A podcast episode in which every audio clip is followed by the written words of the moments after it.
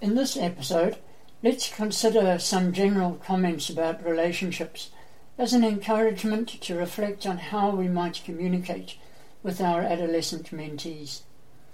Philosopher and theologian Thomas Aquinas, who knew a great deal about education and motivation, writing in the thirteenth century, stated, "When you want to convert a man to your view, you go over to where he is standing, take him by the hand, and guide him.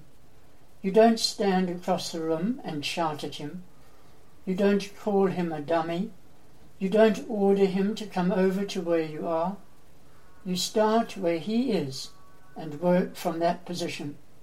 That is the only way to get him to budge."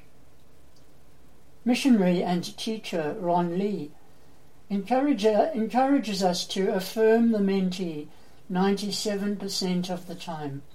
So when it's time to be tough in the remaining three percent, your tender, caring and affirmation will be credible. And finally, the quote, perhaps written by an adolescent, which I have always found challenging and thought-provoking. "If you really want to understand me, please hear what I am not saying, what I may never be able to say." Researchers suggest that meaningful relationships are built on three key qualities: respect, trust, and empathy. Hold these qualities at the forefront of your thinking during the mentoring journey.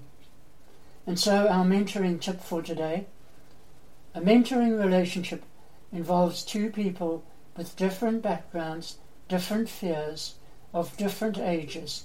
Be patient. Until next time, have a great day and remember to maximize every mentoring minute.